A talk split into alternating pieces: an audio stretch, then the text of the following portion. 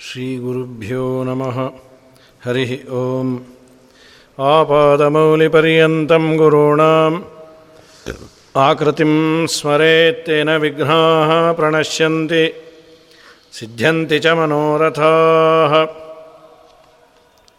नारायणाय परिपूर्णगुणार्णवाय।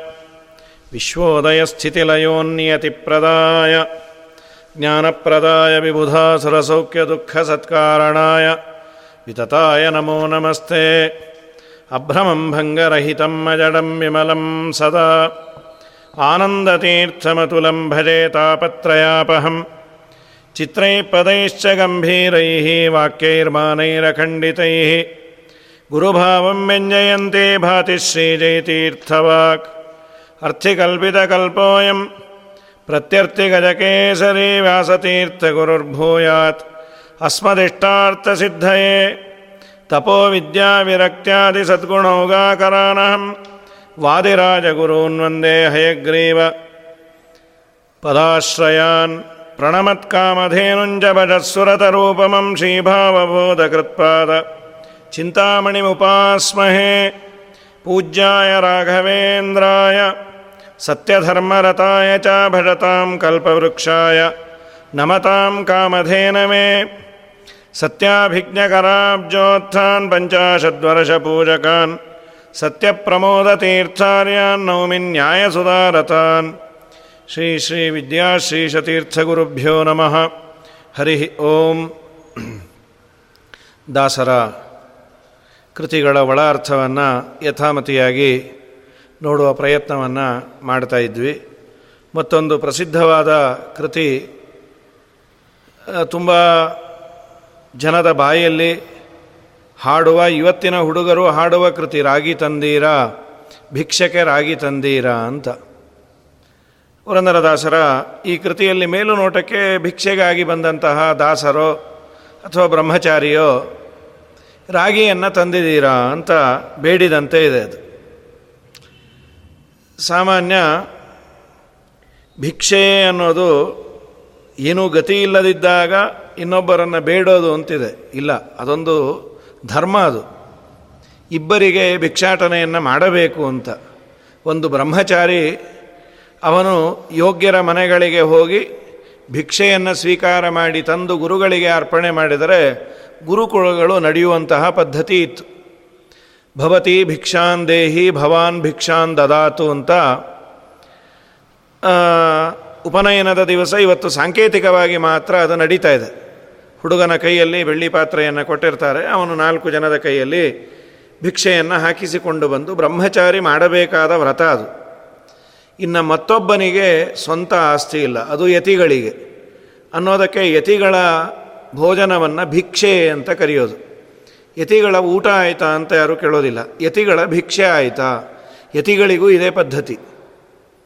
ಒಂದು ಕಾಲದಲ್ಲಿ ನಾವು ಮಧ್ವಾಚಾರ್ಯರ ಚರಿತ್ರೆಯನ್ನು ಕೇಳಬೇಕಾದರೆ ಅವರವರ ಮನೆಯಲ್ಲೇ ಮಾಡಿದ ಅಡಿಗೆಯನ್ನು ಪೂಜೆಯ ಸಮಯದಲ್ಲಿ ನಿವೇದನೆ ಮಾಡುವ ಸಂದರ್ಭದಲ್ಲಿ ತಂದಿಡೋರಂತೆ. ಅದನ್ನು ನೈವೇದ್ಯ ಮಾಡಿ ಸ್ವೀಕಾರ ಮಾಡೋರು. ಅಷ್ಟು ಶುದ್ಧತೆಯು ಆ ಕಾಲದಲ್ಲಿ ಇತ್ತು. ಕಾಲಪ್ರವಾಹದಲ್ಲಿ ಎಲ್ಲರ ಮನೆಯಲ್ಲಿ ಶುದ್ಧತೆ ಕಡಿಮೆ ಆಗ್ತಾ ಬಂದಾಗ ಯತಿಗಳಿಗಾಗಿ ಒಂದು ಚಿಕ್ಕ ನೈವೇದ್ಯ ಅಂತ ಒಂದು ಸಪರೇಟಾಗಿ ಮಾಡುವ ಪದ್ಧತಿ ಬಂತು. ಇಲ್ಲಾಂದರೆ ಸುಮಧ್ವಿಜಯ ಮೊದಲಾದ ಗ್ರಂಥಗಳಲ್ಲಿ ಈ ಕಥೆಯನ್ನು ಕೇಳ್ತೀವಿ. ಅಗ್ನಿಶರ್ಮ ಮುಖ ಪಂಚಶೈ ದ್ವಿಜೈ ಅನ್ನಮಾಹೃತಮಲಂ ಪೃಥಕ್ ಸಮಂ. ಮಧ್ವಾಚಾರ್ಯರು ಬದರಿಯಿಂದ ವಾಪಸ್ಸು ಬರಬೇಕಾದರೆ ಅಗ್ನಿಶರ್ಮ ಮೊದಲಾದ ಅನೇಕ ಜನ ತಮ್ಮ ಮನೆಯ ಭಿಕ್ಷೆಯನ್ನು ಸ್ವೀಕಾರ ಮಾಡಬೇಕು ಅಂತ ತಮ್ಮ ಮನೆಯಲ್ಲಿ ನಿರ್ಮಾಣ ಮಾಡಿದ ಪದಾರ್ಥಗಳನ್ನು ತಂದು ಇಟ್ರಂತೆ. ಹತ್ತಾರು ಜನ ತಂದು ಇಟ್ಟಾಗ ಶ್ರೀಮದಾಚಾರ್ಯರು ಒಬ್ಬೊಬ್ಬರನ್ನು, ಒಬ್ಬೊಬ್ಬರ ಮನೆಯದ್ದು ಮಾತ್ರ ಸ್ವೀಕಾರ ಮಾಡಿ ಹತ್ತು ಜನಕ್ಕೆ ಬೇರೆ ದಿವಸ ಕೊಡುವ ಸಮಯ ಇರಲಿಲ್ಲ. ಒಬ್ಬರದನ್ನು ತೆಗೆದುಕೊಂಡು ಇನ್ನೊಬ್ಬರದು ಬಿಟ್ಟರೆ ಬೇಜಾರಾಗತ್ತೆ. ಅದಕ್ಕೆ ಹತ್ತೂ ಮನೆಯದು. ಹತ್ತು ಅಂತಿಲ್ಲ, ಯಾರ್ಯಾರು ತಂದಿಟ್ಟರೋ ಎಲ್ಲರ ಮನೆಯ ಭೋಜನವನ್ನು ಅವತ್ತು ಆಚಾರ್ಯರು ಸ್ವೀಕಾರ ಮಾಡಿದರು ಅಂತ. ಇದರಿಂದ ತಿಳಿಯಬೇಕಾದ ಮೊದಲನೇ ಅಂಶ ಯತಿಗಳು ಇನ್ನೊಬ್ಬರು ಮನೆಯಲ್ಲಿ ಮಾಡಿದ ಪದಾರ್ಥವನ್ನು ಆ ಕಾಲದಲ್ಲಿ ತಂದಿಡ್ತಾ ಇದ್ದದ್ದನ್ನು ಉಣ್ಣುವಷ್ಟು ಶುದ್ಧತೆ ಮನೆಗಳಲ್ಲಿ ಇತ್ತು. ಅಂತೂ ಯತಿಗಳ ಭೋಜನವನ್ನು ಭಿಕ್ಷೆ ಅಂತ. ಹತ್ತನ್ನೂ ತೆಗೆದುಕೊಂಡರು ಶ್ರೀಮದಾಚಾರ್ಯರು. ಅಲ್ಲ, ಇದು ಅವರ ಹೊಟ್ಟೆಗೆ ಏನಾಗಲಿಲ್ವಾ ಅಂದರು. ಪ್ರಳಯ ಕಾಲದಲ್ಲಿ ಇಡೀ ಬ್ರಹ್ಮಾಂಡವನ್ನೇ ನುಂಗುವ ವಾಯುದೇವರ ಅವತಾರ ಅವರಿಗೆ ಏನು ಆಗಲಿಲ್ಲ ಅಂತ ಹೇಳಲಿಕ್ಕೆ ಬಂದದ್ದು ಯತಿಗಳಿದು ಒಂದು ಭಿಕ್ಷೆ. ಒಂದು ರೀತಿಯಲ್ಲಿ ನಾವೆಲ್ಲರೂ ದಾಸರೇ.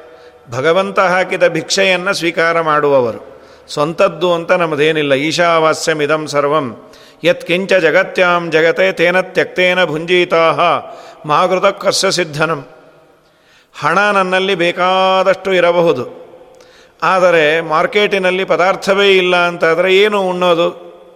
ಇವತ್ತು ನಮಗೆ ನಿಮಗೆ ಅದರ ಪರಿಚಯ ಆಗ್ತಾ ಇದೆ. ಈ ಕರೋನಾ ವೈರಸ್ಸಿನಿಂದ ಬೇಕಾದಷ್ಟು ಹಣ ಇರಬಹುದು, ಗಳಸಿಟ್ಟಿರೋದು. ಆದರೆ ಉಣಲಿಕ್ಕೆ ಭಯ. ಯಾಕೆಂದರೆ ಒಂದು ವೇಳೆ ಉಂಡು ಹೆಚ್ಚು ಕಮ್ಮಿ ಆದರೆ ಡಾಕ್ಟರ್ ಹತ್ರ ಹೋಗಲಿಕ್ಕೂ ಭಯ. ಆದ್ದರಿಂದ ಕೊಡುವ ದೇವರಿಗೆ ಅವತ್ತಿನ ಅವತ್ತಿನ ಮೀಲ್ಸನ್ನು ರೆಡಿ ಮಾಡೇ ಕಳಿಸಿರ್ತಾನಂತೆ. ಅದನ್ನು ಅನುಭವಿಸಿ ಆಡಿದವರು ನಮ್ಮ ಶ್ರೀಪಾದರಾಜರು. ಒಂದು ದಿವಸ ಮೃಷ್ಟಾನ್ನವನ್ನು ಕೊಡ್ತಿ, ಒಂದು ದಿವಸ ಏನೂ ಇಲ್ಲದೆ ಭಿಕ್ಷೆಯನ್ನು ಬೇಡುವ ಪರಿಸ್ಥಿತಿಯನ್ನು ನೀನೇ ಕೊಡ್ತಿ. ಸಣ್ಣ ಶಾಲ್ಯೋದನ ಬೆಣ್ಣೆ ಕಾಸಿದ ತುಪ್ಪ, ಚಿನ್ನದ ಹರಿವಾಣದಲ್ಲಿ ಭೋಜನ. ಘನ್ನ ಮಹಿಮ ನಿನ್ನ ಕೃಪೆಯು ತಪ್ಪಿದ ಮೇಲೆ ಕದನ್ನಕ್ಕೆ ಬಾಯ್ ಬಾಯ್ ಬಿಡಿಸುವಿ ಹರಿಯೇ, ಇಟ್ಟಂಗೆ ಇರುವೇನೋ ಹರಿಯೇ, ಎನ್ನ ದೊರೆಯೇ. ನೀನು ಹೇಗೆ ಇಡ್ತೀಯೋ ನಾನು ಹಾಗೆ ಇರಬೇಕಾದವನು. ನಾನು ದಾಸ, ನೀನು ಈಶ, ನಿನ್ನ ಚಿತ್ತಕ್ಕೆ ಬಂದದ್ದೇ ನಡೆಯೋದು ಅಂತ. ಹಾಗಾಗಿ ಅವರೆಲ್ಲ ಅನುಭವಿಸಿ ಆನಂದಪಟ್ಟ ಮಹಾನುಭಾವರು. ಪ್ರಕೃತದಲ್ಲಿ ಪುರಂದರದಾಸರು ಜೋಳಿಗೆಯನ್ನು ಹಾಕಿಕೊಂಡು ಎಲ್ಲ ಕಡೆ ಹೋಗೋರು. ಅವರು ಹೋಗ್ತಾ ಇದ್ದದ್ದು ಎಲ್ಲರ ಮನೆಯನ್ನು ಉದ್ಧಾರ ಮಾಡಲಿಕ್ಕೆ. ಆಗ ಭಿಕ್ಷೆಗೆ ತಂದವರನ್ನು ಕೇಳ್ತಾರೆ. ರಾಗಿ ತಂದೀರಾ ಭಿಕ್ಷಕೆ ರಾಗಿ ತಂದೀರ ಯೋಗ್ಯರಾಗಿ, ಭೋಗ್ಯರಾಗಿ, ಭಾಗ್ಯವಂತರಾಗಿ ನೀವು. ರಾಗಿ ತಂದೀರಾ ಭಿಕ್ಷಕೆ ರಾಗಿ ತಂದೀರಾ. ರಾಗಿ ಇದೊಂದು ಧಾನ್ಯ. ಸಾಮಾನ್ಯವಾಗಿ ಇವತ್ತು ಪದ್ಧತಿಯಲ್ಲಿ ನಾವು ನಮ್ಮ ಕಾಲದಲ್ಲಿ ನೋಡಿದ್ದೇನೆಂದರೆ, ಯಾವುದಾದ್ರೂ ಹರಿದಾಸರು ಬಂದು ಯಾಯವಾರ ಅಂತ ಅದೊಂದು ವೃತ್ತಿ, ಯಾಯವಾರಕ್ಕೆ ಬರೋದು ಅಂತ ಬಂದಾಗ ಅಕ್ಕಿ, ಬೆಲ್ಲ ಅಥವಾ ಬೇಳೆಯನ್ನು ಹಾಕಿದ್ದು ಕಂಡಿದೆ. ರಾಗಿಯನ್ನು ಹಾಕಿಲ್ಲ. ಒಂದು. ಅಥವಾ ಬೇಡುವವರಾದರೂ ನಮಗೆ ರಾಗಿ ಇದೆಯಾ, ಗೋ, ಬೇ, ಗೋಧಿ ಇದೆಯಾ, ಬೇಳೆ ಇದೆಯಾ ಅಂತ ಕೇಳೋದಿಲ್ಲ. ಭವತಿ ಭಿಕ್ಷಾಂದೇಹಿ ನಿಮ್ಮ ಮನೆಯಲ್ಲಿ ಶಾಸ್ತ್ರವಿಹಿತವಾದ ಪದಾರ್ಥವನ್ನು ನಾವು ಉಣ್ಣಬಹುದಾದದ್ದನ್ನು ಯಾವುದು ಹಾಕ್ತೀರೋ ನಾನು ಅದನ್ನು ತೆಗೆದುಕೊಂಡು ಹೋಗಲಿಕ್ಕೆ ಬಂದವನು. ಪರ್ಟಿಕ್ಯುಲರ್ ಆಗಿ ರಾಗಿ ತಂದೀರಾ? ಹೌದು. ಎರಡೂ ಬಗೆಯ ಅರ್ಥ ಇದು. ರಾಗಿ ಒಂದು ಕಾಲದಲ್ಲಿ ಇದು ಏನೂ ಇಲ್ಲದವರು ಉಣಬಹುದಾದು, ಉಣಬಹುದಾದದ್ದು ಬದುಕಲಿಕ್ಕೆ ಸಾಧನವಾದದ್ದು ರಾಗಿ ಅಂತ ಇತ್ತು. ಇವತ್ತು ಎಲ್ಲರೂ ಉಣ್ತಾ ಇದ್ದಾರೆ. ಯಾಕೆ? ಆರೋಗ್ಯದ ದೃಷ್ಟಿಯಿಂದ ಬಹಳ ಒಳ್ಳೆಯದು ಅಂತ ರಾಗಿಯನ್ನು ಶ್ರೀಮಂತರು, ಬಡವರು ಎಲ್ಲರೂ ಉಣ್ಣುವಂತಹ ಪದಾರ್ಥ. ಆ ಅಭಿಪ್ರಾಯದಿಂದ ನನಗೆ ತುಂಬ ದೊಡ್ಡದೇನು ಬೇಡ. ಕಡೇ ಪಕ್ಷ ರಾಗಿ ಇದ್ದರೆ ಸಾಕು. ಅದನ್ನು ನಾನು ತೆಗೆದುಕೊಂಡು ಹೋಗ್ತೇನೆ ಅಂತ ಅರ್ಥ ಮಾಡಬಹುದು. ಆದರೆ ದಾಸರ ಅಭಿಪ್ರಾಯ ರಾಗಿ ಅನ್ನೋದು ಧಾನ್ಯ ಅಲ್ಲ. ಇಲ್ಲಿ ಅವರ ಅಭಿಪ್ರಾಯ, ಧಾನ್ಯದ ಪರವಾಗಿ ಒಂದು ಅರ್ಥ ಮಾಡಿದರೆ ತಪ್ಪಿಲ್ಲ. ರಾಗಿ, ರಾಗ ಅಂದರೆ ಸಂಸ್ಕೃತದಲ್ಲಿ ಪ್ರೀತಿ ಅಂತ. ರಾಗಿ ಅಂದರೆ ರಾಗ ಉಳ್ಳವರು ಯಾರೋ ಅವರು ರಾಗಿಗಳು. ದೇವರಲ್ಲಿ ಮಾಡುವ ಪ್ರೀತಿಗೆ ರಾಗ ಅಂತ ಕರೀತಾರೆ. ದೇವರಲ್ಲಿ ಯಾರಿಗೆ ಪ್ರೀತಿ ಇರುತ್ತೆ ಅವರನ್ನು ರಾಗಿಗಳು ಅಂತ ಕರೆಯೋದು. ಹಾಗಾದರೆ ನೀವು ರಾಗಿ ತಂದೀರ ಅಂದರೆ ಭಗವಂತನಲ್ಲಿ ಭಕ್ತಿಯನ್ನು ಮಾಡುವವರಾಗಿದ್ದರೆ ಮಾತ್ರ ನೀವು ನನಗೆ ಹಾಕಿ. ನೀವು ದೇವರೇ ಇಲ್ಲ ಅನ್ನುವ ನಾಸ್ತಿಕರಾದರೆ ನಿಮ್ಮ ಭಿಕ್ಷೆಯೇ ನನಗೆ ಬೇಡ. ರಾಗಿ ತಂದೀರ. ರಾಗಿ ಅಂದರೆ ಭಕ್ತಿ ಉಳ್ಳವರಾಗಿ. ನಾನು ಈ ವ್ಯಕ್ತಿಗೆ ಕೊಡೋದಲ್ಲ, ಈ ವ್ಯಕ್ತಿಯಲ್ಲಿ ಇರುವ ಅಂತರ್ಯಾಮಿಯಾದ ಭಗವಂತನ ಪೂಜೆ ಅನ್ನುವ ಅನುಸಂಧಾನದಿಂದ ನಾನು ಹಾಕಿದರೆ ತುಂಬ ಪುಣ್ಯ ಅನ್ನೋದಕ್ಕೆ ಇವತ್ತಿಗೂ ಯತಿಗಳ ಭಿಕ್ಷೆಯ ಸಂದರ್ಭದಲ್ಲಿ ನಾವು ಈ ಮಾತನ್ನು ಆಡ್ತೇವೆ.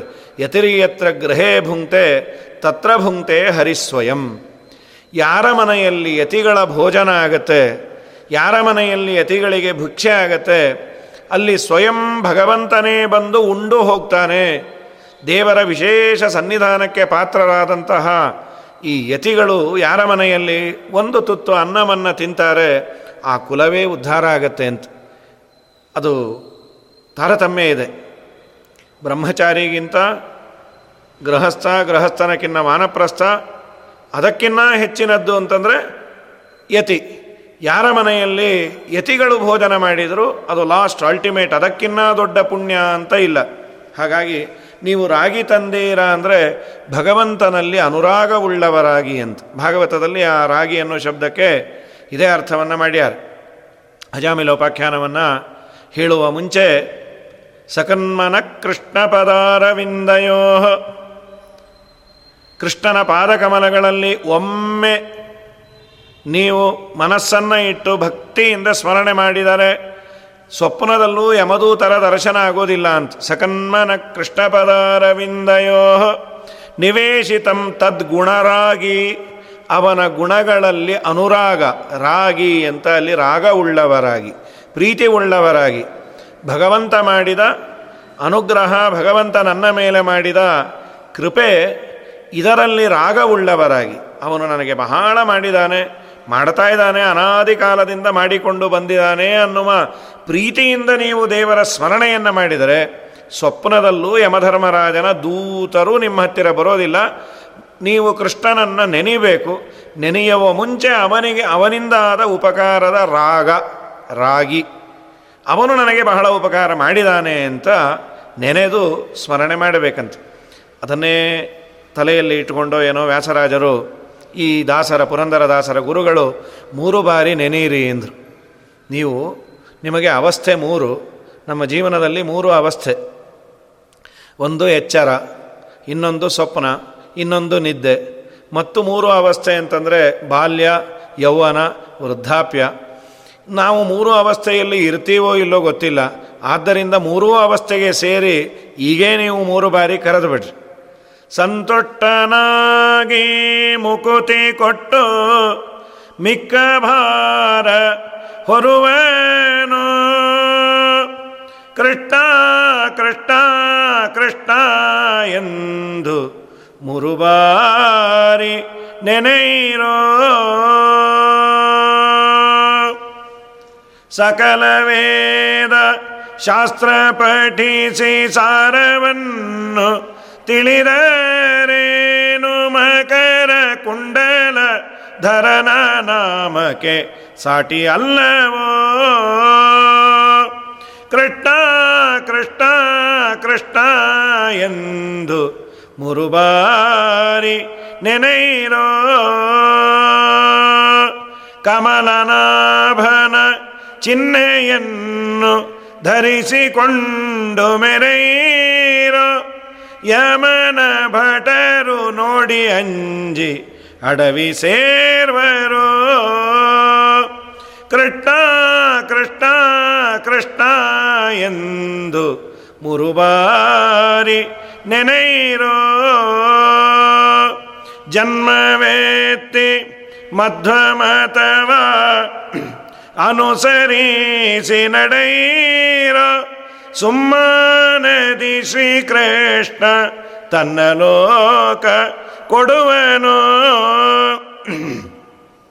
ಕೃಷ್ಣ ಕೃಷ್ಣ ಕೃಷ್ಣ ಎಂದು ಮುರುಬಾರಿ ನೆನೆಯಿರೋ.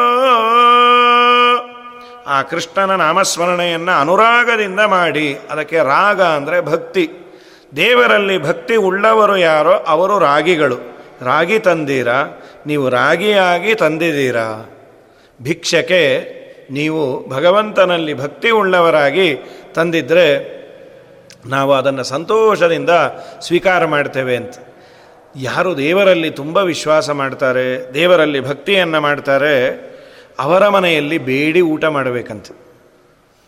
ಮಹಾಭಾರತದ ಸನಸ್ಸು ಜಾತಿಯ ಅಲ್ಲಿ ಒಂದು ಪದ್ಯಕ್ಕೆ ವ್ಯಾಖ್ಯಾನ ಮಾಡಬೇಕಾದರೆ ವಾದಿರಾಜರು ಎರಡು ಬಗೆಯ ಅರ್ಥವನ್ನು ಹೇಳ್ತಾರೆ. ಜ್ಞಾನಿಗಳು, ಯೋಗ್ಯರು ಸಿಕ್ಕಾಗ ನೀನು ಏನಾದರೂ ಕೊಡಬೇಕು ಅಂತಿದ್ರೆ ಪೋಸ್ಟ್ಪೋನ್ ಮಾಡಬೇಡ, ತಕ್ಷಣ ಕೊಟ್ಟು ಬಿಡು ಅವರಿಗೆ ನಮಸ್ಕಾರ ಮಾಡು ಅಂತ ಒಂದು. ಅಥವಾ ಜ್ಞಾನಿಗಳು ಸಿಕ್ಕಾಗ ನಿನ್ನಲ್ಲಿ ಕೊಡಲಿಕ್ಕೇನಿಲ್ಲ, ಬಿಡು. ಅವರೇನಾದರೂ ನಿನಗೆ ಕೊಟ್ಟರೆ ಅದನ್ನು ತಿರಸ್ಕಾರ ಮಾಡಬೇಡ, ತಕ್ಷಣ ತಗೋ.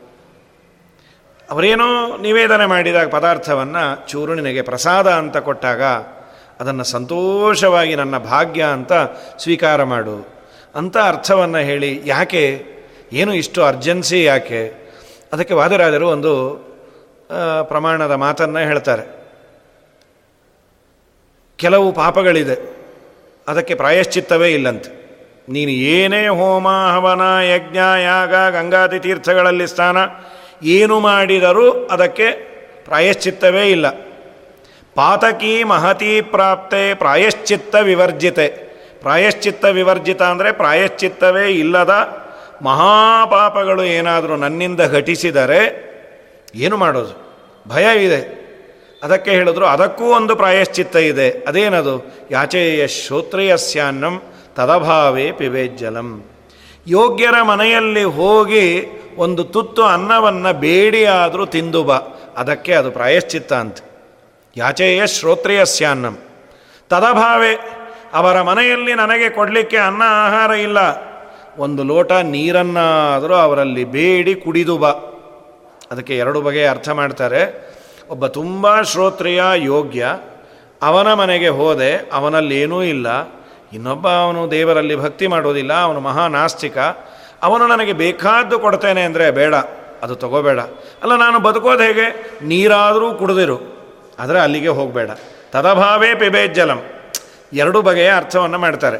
ಇದರ ಮುಖ್ಯವಾದ ಒತ್ತು ಎಲ್ಲಿ ಅಂದರೆ, ಜ್ಞಾನಿಗಳು, ಯೋಗ್ಯರು ನಮಗೆ ಏನಾದರೂ ಅನ್ನ, ಆಹಾರಗಳನ್ನು ಕೊಟ್ಟಾಗ ಅತ್ಯವಶ್ಯಕವಾಗಿ ಸ್ವೀಕಾರ ಮಾಡು, ನಿನ್ನೆಲ್ಲ ಪಾಪಗಳನ್ನು ಪರಿಹಾರ ಮಾಡುತ್ತೆ. ಅಂತಾರಲ್ಲ, ರಾಘವೇಂದ್ರ ಸ್ವಾಮಿಗಳ ಹತ್ತಿರ, ನಿನ್ನ ಮನೆ ಅಂಗಳದಿ, ಹಿಡಿ ಅನ್ನವನ್ನು ಹಾಕು.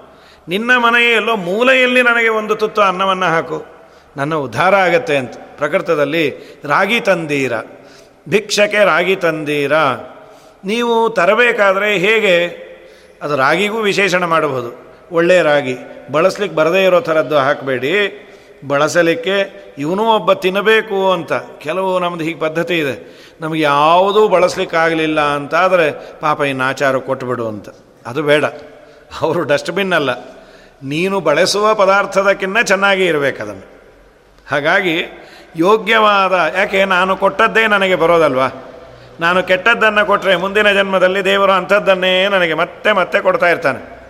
ಯೋಗ್ಯರಾಗಿ, ಭೋಗ್ಯರಾಗಿ ಯೋಗ್ಯರಾಗಿ, ಒಂದು ನೀವು ಮಾಡುವ ದಾನದ ಪದಾರ್ಥ ಯೋಗ್ಯವಾಗಿರಲಿ, ಅಥವಾ ನೀವೇ ಯೋಗ್ಯರಾಗಿ, ದಾನವನ್ನು ಯಾರಂದರೆ ಅವರು ಕೊಡ್ತಾರೆ ಅಂತ ತಗೊಳ್ಬಾರ್ದಂತೆ. ಕೊಡುವವನು ಯೋಗ್ಯನೋ ಇಲ್ಲೋ ಅಂತ ನೋಡಿ ತಗೊಳ್ಳುವ ಒಂದು ಕಾಲ ಇತ್ತು. ಈಗ ನಾವು ಅದನ್ನು ಸ್ವಲ್ಪ ರಿವರ್ಸ್ ಮಾಡಿದ್ದೇವೆ. ದಾನ ಕೊಡುವವನು ಯೋಗ್ಯನೋ ಇಲ್ಲವೋ ನೋಡಿ ತಗೊಳ್ಳೋದಲ್ಲ. ಅವನು ತುಂಬ ದಾನ ಕೊಡ್ತಾ ಇದ್ದರೆ ಅವನು ಯೋಗ್ಯ. ಅವನು ದಾನ ಕೊಟ್ಟದ್ದಕ್ಕೆ ಯೋಗ್ಯ. ಅಂತ ನಾವು ಈಗ ಅಂದ್ಕೊಳ್ತೇವೆ ಹಿಂದೆಲ್ಲ ನೋಡಿ ಎರಡು. ಒಂದು, ದಾನ ಕೊಡಬೇಕಾದರೆ ಕೊಡುವವನು ನೋಡಬೇಕಾದ ಗುಣ. ತೆಗೆದುಕೊಳ್ಳುವವನಲ್ಲಿ ಪಾತ್ರತ್ವ ಇದೆಯಾ? ಅವನು ಈ ದಾನವನ್ನು ಕೊಟ್ಟರೆ ಅರಗಿಸಿಕೊಳ್ತಾನ? ಅವನು ಶಾಸ್ತ್ರ ಹೇಳಿದ ಕೆಲವು ಪ್ಯಾರಾಮೀಟರ್ಸಲ್ಲಿ ಅವನ ಜೀವನ ಇದೆಯಾ? ದಾನಂ ಧ್ರುವಂ ಫಲತಿ ಪಾತ್ರ ಗುಣಾನುಕೂಲ್ಯಾತ್. ಸತ್ಪಾತ್ರರಿಗೆ ದಾನ ಮಾಡಿದರೆ ನಮಗೆ ಬರುವ ಪುಣ್ಯ ಲಕ್ಷ ಪಟ್ಟು ಪುಣ್ಯ ಬರುತ್ತೆ. ಇದು ಮೊದಲನೇದು. ಇನ್ನು ದಾನ ತೆಗೆದುಕೊಳ್ಳುವವನು ನೋಡಬೇಕಾದದ್ದು ಏನು? ಇವನ ದಾನದ ಮೂಲ ದ್ರವ್ಯ ಎಲ್ಲಿದೆ?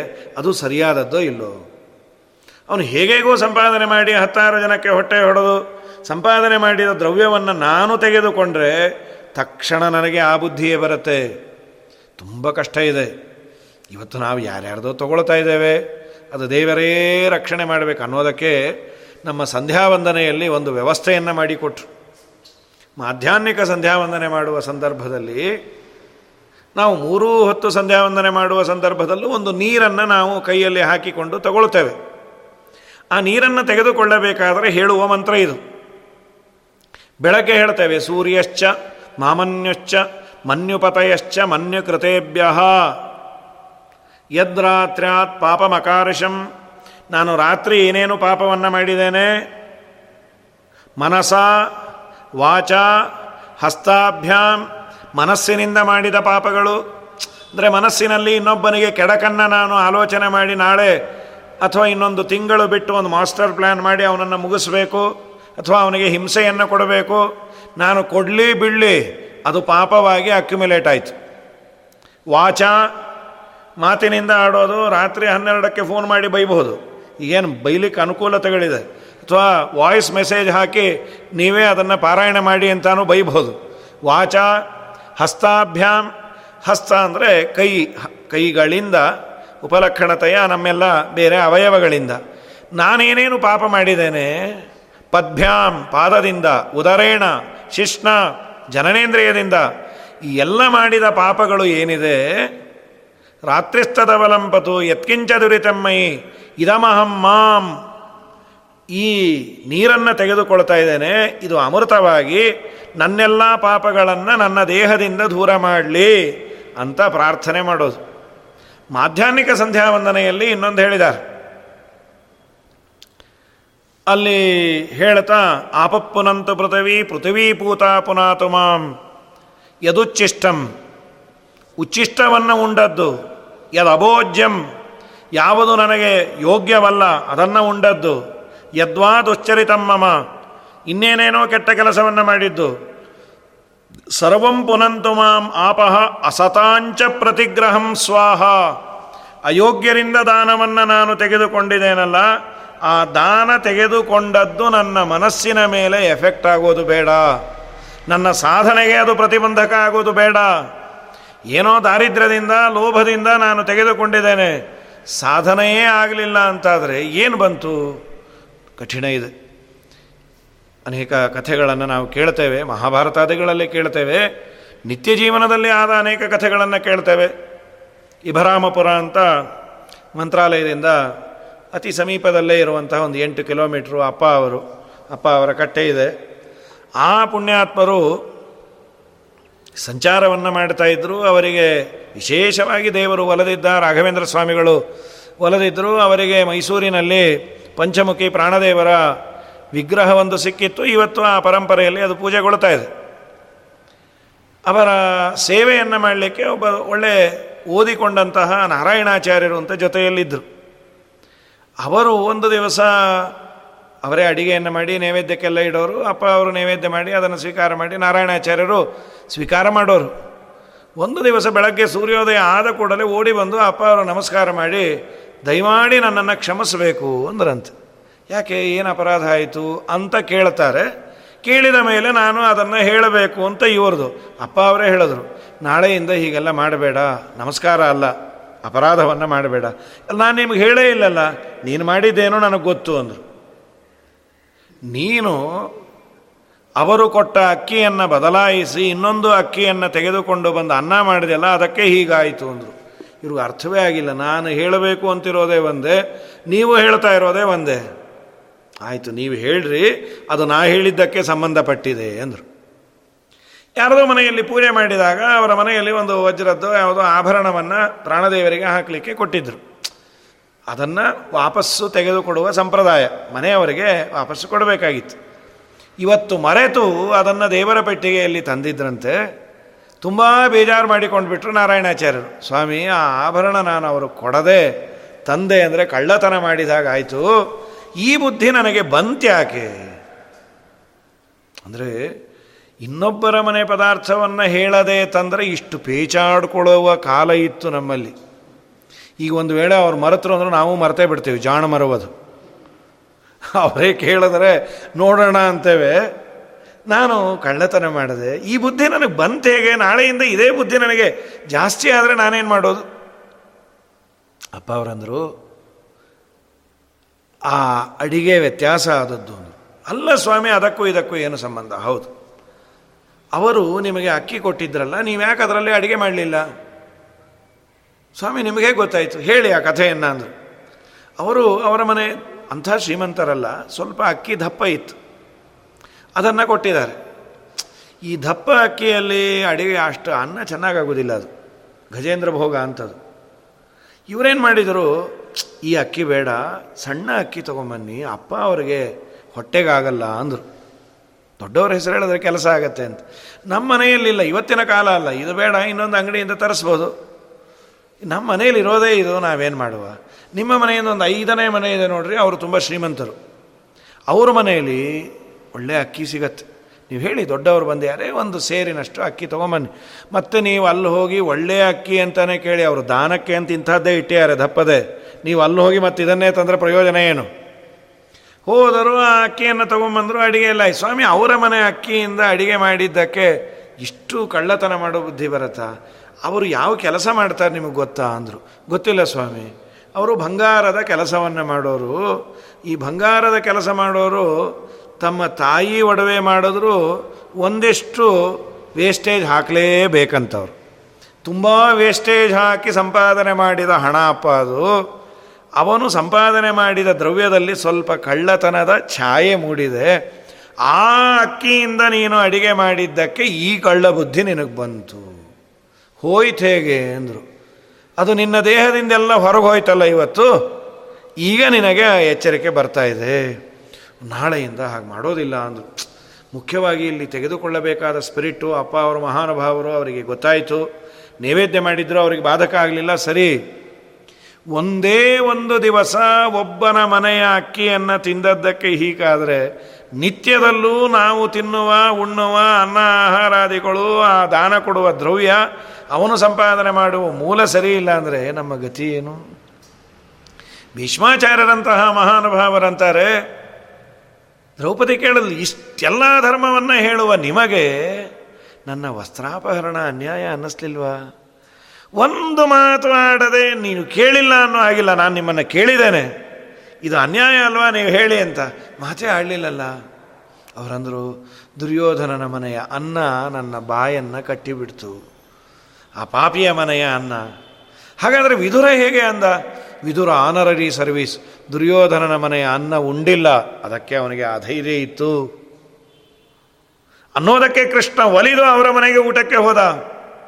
ಚದುರೇಶ ಬರೀತ ಬದರಿಯ ಫಲವನು ಮುದದಿ ಸೇವಿಸಿದ ರಾಮರೇ ವಿದುರನ ಕ್ಷೀರಕ್ಕೆ ಒದಗಿ ಪೋದ ಪದುಮಾನಾಭ ಶ್ರೀ ಕೃಷ್ಣ ಹರೇ, ಜೈ ಜೈ ರಾಮ ಹರೇ, ಜೈ ಜೈ ಕೃಷ್ಣ ಹರೇ. ಎಲ್ಲಕ್ಕಿಂತ ಮುಖ್ಯವಾಗಿ ನಾವು ಸಂಪಾದನೆಯನ್ನು ಮಾಡುವ ಸಂದರ್ಭದಲ್ಲಿ ಪ್ರಾಮಾಣಿಕತೆಯನ್ನು ಇಟ್ಕೊಳ್ಬೇಕು. ಇವತ್ತಿನ ಕಾಲದಲ್ಲಿ ಎಲ್ಲವನ್ನು ನಾವು ತನಿಖೆ ಮಾಡಲಿಕ್ಕಾಗೋದಿಲ್ಲ. ಸ್ವಲ್ಪ ಈ ಚಿಂತನೆಯಲ್ಲಿ ಹೇಗೋ ಒಂದು ಸಂಪಾದನೆ ಮಾಡಲೇಬೇಕು ಅಲ್ಲ, ಯೋಗ್ಯ ರೀತಿಯಲ್ಲಿ ಮಾಡಿಸು ಅಂತ ದೇವರನ್ನು ಬೇಡಬೇಕು. ಅದನ್ನೇ ಪುರಂದರದಾಸ್ ಅಂತಾರೆ, ಯೋಗ್ಯರಾಗಿ. ನೀವು ದಾನ ಕೊಡ್ತಾ ಇದ್ದೀರಿ ಅಂತ ನಾನು ಬಂದಿಲ್ಲ, ಭಿಕ್ಷೆಯನ್ನು ಹಾಕ್ತೀರಿ, ನೀವು ಯೋಗ್ಯರಾ? ಅಂದರೆ ಹಾಕಿ. ಭೋಗ್ಯರಾಗಿ ಭೋಗ್ಯರಾಗಿ ಅಂದರೆ ಭೋಜನ ಮಾಡಲಿಕ್ಕೆ ಯೋಗ್ಯವಾಗಿರಬೇಕು ಅಂತ ಒಂದು. ನೀವು ಭೋಗ್ಯರು. ಭೋಗ್ಯ ಅಂದರೆ ಅದನ್ನು ಉಣಲಿಕ್ಕೆ ಯೋಗ್ಯ, ಸೇವಿಸಲಿಕ್ಕೆ ಯೋಗ್ಯವಾದದ್ದು ಯಾವುದೋ ಅದು ಭೋಗ್ಯ ಅಂತ ಕರೆಸಿಕೊಳ್ಳತ್ತೆ. ನೀವು ನಾಲ್ಕು ಜನ ನಿಮ್ಮನ್ನು ಇಷ್ಟಪಡಬೇಕು. ಇವರೊಬ್ಬರು ಸಜ್ಜನರು. ಇವರ ಬಳಿಯಲ್ಲಿ ಹೋದರೆ ಒಳ್ಳೆಯದು ಅನ್ನುವ ರೀತಿಯಲ್ಲಿ ನಿಮ್ಮ ಜೀವನ ಇದ್ದರೆ ನನಗೆ ಹಾಕ್ರಿ. ಯೋಗ್ಯರಾಗಿ, ಭೋಗ್ಯರಾಗಿ. ಆಗ ನಿಮಗೆ ಸಿಗೋದೇನು ಅಂದರೆ ಭಾಗ್ಯವಂತರಾಗ್ತೀರಿ ನೀವು. ಭಾಗ್ಯವಂತರಾಗಿ ನೀವು ರಾಗಿ ತಂದೀರ ಭಿಕ್ಷಕೆ ರಾಗಿ ತಂದೀರ. ಇದು ಪಲ್ಲವಿಯಲ್ಲಿ ಹೇಳಿ, ಇನ್ನೂ ಏನೇನಾಗಬೇಕು? ಅನ್ನದಾನವ ಮಾಡುವರಾಗಿ, ಅನ್ನ ಛತ್ರವ ನಿಟ್ಟವರಾಗಿ, ಅನ್ಯವರ್ತಯ ಬಿಟ್ಟವರಾಗಿ, ಅನುದಿನ ಭಜನಯ ಮಾಡುವರಾಗಿ, ರಾಗಿ ತಂದಿರಾ ಭಿಕ್ಷಕೆರಾಗಿ ತಂದಿರಾ. ಅನ್ನದಾನವ ಮಾಡುವರಾಗಿ. ಅನ್ನವನ್ನು ದಾನ ಮಾಡಬೇಕು, ತುಂಬ ಪುಣ್ಯ, ಅತ್ಯವಶ್ಯಕವಾಗಿ ಮಾಡಬೇಕು. ನಮ್ಮ ಹಿರಿಯರೆಲ್ಲ ದಾನ ಮಾಡಿದ್ದಾರೆ ಅನ್ನೋದಕ್ಕೆ ನಾವು ಇವತ್ತು ಅನ್ನವನ್ನು ಉಣ್ತಾ ಇದ್ದೇವೆ. ನಾವು ಏನನ್ನ ಮಾಡಿರ್ತೇವೋ ಅದು ನಮಗೆ ದೇವರು ಕೊಡ್ತಾನೆ. ನಾನು ಅನ್ನದಾನ ಮಾಡಿದ್ದಕ್ಕೆ ಇವತ್ತು ಸುಖವಾಗಿ ಅನ್ನ ಉಣ್ತೇನೆ. ಪುರಂದರದಾಸರು ಇನ್ನೊಂದು ಕೃತಿಯಲ್ಲಿ ಹೇಳ್ತಾರೆ. ನೀನು ಏನನ್ನ ಕೊಟ್ಟಿದೆಯೋ ಅದು ನಿನಗೆ ದೇವರು ಕೊಡ್ತಾನೆ. ಅನ್ನದಾನವ ಮಾಡಿದ ಮನುಜಗೆ ಅನ್ನವುಂಬುವುದೇ ಸಾಕ್ಷಿ.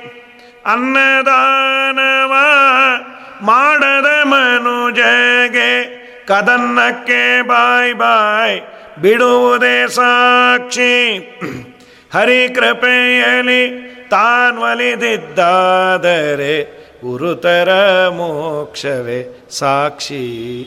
ಅನ್ನದಾನವನ್ನು ಮಾಡುವರಾಗಿ ಅಂತ ಒಂದು ಸಾಮಾನ್ಯ ಅರ್ಥ. ಅದು ಪುಣ್ಯವೇ. ಆದರೆ ಅನ್ನದಾನದಕ್ಕಿಂತ ತುಂಬ ದೊಡ್ಡ ದಾನ ಯಾವುದು ಅಂದರೆ ಜ್ಞಾನದಾನ ಅಂತ. ಅನ್ನ ಅನ್ನೋದಕ್ಕೆ ಅನೇಕ ಅರ್ಥಗಳಿದೆ. ಅನ್ನ ಅನ್ನೋದಕ್ಕೆ ದೇವರು ಅನ್ನುವ ಅರ್ಥ ಇದೆ. ಅಥವಾ ಏಕಾಸ್ಕಂದ ಭಾಗವತದಲ್ಲಿ ದೇವರು ಒಂದು ಸುಂದರವಾದ ಅರ್ಥವನ್ನು ಕೊಟ್ಟಿಯ ನಾವು ನೀವೆಲ್ಲ ಸುಲಭವಾಗಿ ಮಾಡಬಹುದಾದ ಅನ್ನದಾನ. ಅದೇನದು? ಅನ್ನಂತೂ ಸೂನೃತ ವಾಣಿ. ಇನ್ನೊಬ್ಬರಿಗೆ ನೋವಾಗದಂತೆ ನಮ್ಮ ಮಾತು ಇದೆಯಲ್ಲ, ಅದು ಅನ್ನದಾನ ಅಂತ. ಒಬ್ಬ ಸಜ್ಜನ ಏನಾದರೂ ನಮ್ಮನ್ನು ಕೇಳಿದಾಗ ಅವನಿಗೆ ನೋವಾಗದಂತೆ ಅದಕ್ಕೆ ಉತ್ತರ ಕೊಡೋದು, ಗೊತ್ತಿಲ್ಲ ಅಂದರೆ ಬಾಯಿ ಮುಚ್ಕೊಂಡಿರೋದು ಯಾರಿಗೇ ಆಗಲಿ, ಮನೆಯಲ್ಲಿಯೋ, ಹೊರಗೆಯೋ, ನಮ್ಮ ಮಾತು ಚೆನ್ನಾಗಿದ್ದರೆ ನಾವೆಲ್ಲರಿಗೂ ಬೇಕಾದವ್ರು ಆಗ್ತೀವಿ ನೋರು ಮಂಚದೈತೆ, ಊರು ಮಂಚದಿ ಅಂತ. ಕೆಟ್ಟ ಮಾತನ್ನು ಆಡಬೇಡಿ ಅಂತ ದೇವರು ಅವತ್ತೇ ಹೇಳಿದಾನೆ. ಅನ್ನಂತೂ ಸುನೃತಾವಾಣಿ ನೀನು ಮೃಷ್ಟಾನ್ನವನ್ನು ಹಾಕು. ನಿನ್ನ ಬಾಯಿ ಸರಿ ಇಲ್ಲ ಅಂದರೆ ಉಂಡವನಿಗೆ ಏನಂದರೂ ಬೇಜಾರೆ. ಅಡುಗೆ ಊಟ ಎಲ್ಲ ಚೆನ್ನಾಗಿತ್ತು. ಹಾಕಿ ತುಂಬ ಅಂತಾರಪ್ಪ ಅವರು. ಮತ್ತೆ ಯಾಕೆ ಹೋಗ್ತೀರಿ? ನಮಗೂ ಗತಿ ಇಲ್ಲ, ಹೋಗ್ತೀವಿ, ಏನು ಮಾಡೋದು? ಅದೇ ಇನ್ನೊಬ್ರು ಇದ್ದಾರೆ ಅವ್ರ ಹತ್ರ ಹೋಗ್ತೀವಿ. ಪಾಪ ಅವ್ರಿಗೆ ಅಷ್ಟಿಲ್ಲ. ಅನ್ನ ಗೊಡಸಾರು ಹಾಕಿದ್ರು, ಎಷ್ಟು ಸಂತೋಷವಾಗಿ ಹಾಕ್ತಾರೆ. ತೃಪ್ತಿ ಆಗತ್ತೆ. ಹಾಗಾದರೆ ಅನ್ನಂತೂ ಸುನೃತಾವಾಣಿ ಒಳ್ಳೆ ಮಾತನ್ನು ಆಡೋದು ಕಲಿಬೇಕಂತೆ. ಅನ್ನದಾನಂ ಪರಂ ದಾನಂ, ಒಬ್ಬ ಸುಭಾಷಿತಕಾರ ಅಂತಾನೆ ಅನ್ನದಾನ ಉತ್ತಮವಾದ ದಾನ. ವಿದ್ಯಾದಾನಂ ಅಥ ಪರಂ, ವಿದ್ಯಾದಾನ ಅದಕ್ಕಿನ್ನ ತುಂಬ ದೊಡ್ಡದು. ಅನ್ನೇನ ಕ್ಷಣಿಕಾ ತೃಪ್ತಿ ಅನ್ನ ಬೆಳಗ್ಗೆ ಹಾಕಿದ್ದು ರಾತ್ರಿ ಅರಗಿ ಹೋಗಿ ಹಸಿವಾಗತ್ತೆ. ಹಾಕಿದವನನ್ನು ನೆನೆಸ್ಕೊಳ್ತೇವೆ, ಆದರೆ ವಿದ್ಯಾದಾನ ಇದೆಯಲ್ಲ, ಬರೀ ಈ ಬದುಕಿಗೆ ಅಲ್ಲ, ಆಧ್ಯಾತ್ಮಿಕ ವಿದ್ಯೆ ಅದು ಮೋಕ್ಷದವರೆಗೂ, ಮೋಕ್ಷಕ್ಕೂ ಉಪಯೋಗ ಬೀಳುವಂತಹ ಅದ್ಭುತವಾದ ದಾನ. ಎರಡನ್ನೂ ಮಾಡಿದವರು ವ್ಯಾಸರಾಜರು. ಲಕ್ಷ ಲಕ್ಷ ಜನಕ್ಕೆ ಅನ್ನದಾನವನ್ನು ಮಾಡಿದರು, ವಿದ್ಯಾದಾನವನ್ನು ಮಾಡಿದರು. ಅನ್ನೋದಕ್ಕೆ ಆ ಪರಂಪರೆಯಲ್ಲಿ ಬಂದ ವಿದ್ಯಾ ಶ್ರೀಶತೀರ್ಥ ಶ್ರೀಪಾದಂಗಳವರು ವ್ಯಾಸರಾಜ ವಿದ್ಯಾಪೀಠವನ್ನು ಮಾಡಿ ಅನ್ನದಾನವೂ ಹೌದು, ಜ್ಞಾನದಾನ. ಈ ಜ್ಞಾನದಾನ ತುಂಬ ಪುಣ್ಯ, ತುಂಬ ದೊಡ್ಡ ತದ್ಧಿ ತಪಸ್ತದ್ಧಿ ತಪಃ ಕಲಿಯುಗದಲ್ಲಿ ಮಾಡಲೇಬೇಕಾದ, ಮಾಡಬಹುದಾದ ತಪಸ್ಸು ಯಾವುದು ಅಂದರೆ ಅದು ಪಾಠ ಪ್ರವಚನ ಅಂತ. ಎಲ್ಲಿ ಅದಕ್ಕೆ ಅನ್ನದಾನವ ಮಾಡುವರಾಗಿ. ಅನ್ನ ಅಂದರೆ ದೇವರಿಗೆ ಅನ್ನ ಅಂತ ಕರೀತಾರೆ. ಯಾಕೆ ಅಂದರೆ ಅನ್ನನ್ನ ಅನ್ನ ಅಂತ ಯಾಕೆ ಕರೆಯೋದು? ಯಾವುದನ್ನು ತಿಂದರೆ ನಾವು ಬದುಕಬಹುದು, ಅದು ಅನ್ನ.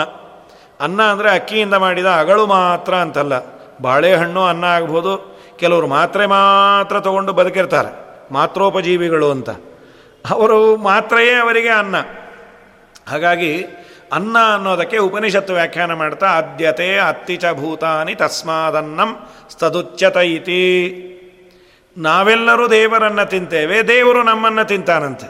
ದೇವರನ್ನು ತಿನ್ನೋದು ಅಂದ್ರೇನು ನಾವು ನೀವು ಮಾತಾಡ್ಬೇಕಾರೆ ಅಂತೀವಲ್ಲ ಅಯ್ಯೋ ಅವನು ತುಂಬ ತಲೆ ತಿಂತಾನಪ್ಪ, ಸಾಕಾಗಿ ಹೋಗುತ್ತೆ ಇಷ್ಟೊತ್ತರೆಗೂ ಕಚ್ಚಿ ಕಚ್ಚಿ ಹೊಟ್ಟೋದ. ನಿಮ್ಮ ತಲೆ ಇದ್ದಾಗೆ ಇದೆ ಅಂದರು. ಅಯ್ಯೋ ನಿಮ್ಗೆ ಅದು ಅರ್ಥವೇ ಆಗೋದಿಲ್ಲ ಅಂತ. ಹಾಗಾದರೆ ತಿನ್ನುವುದು ಅಂದ್ರೆ ಏನು? ಅದ್ಯತೆ. ದೇವರು ನಮ್ಮನ್ನ ತಿಂತಾನೆ ಪ್ರಳಯ ದೇವರನ್ನ ತಿನ್ನೋದು ಅಂದ್ರೆ ಏನು? ದೇವರನ್ನ ನಾವು ಬಿಟ್ಟು ಬದುಕಲಿಕ್ಕೆ ಆಗೋದಿಲ್ಲ.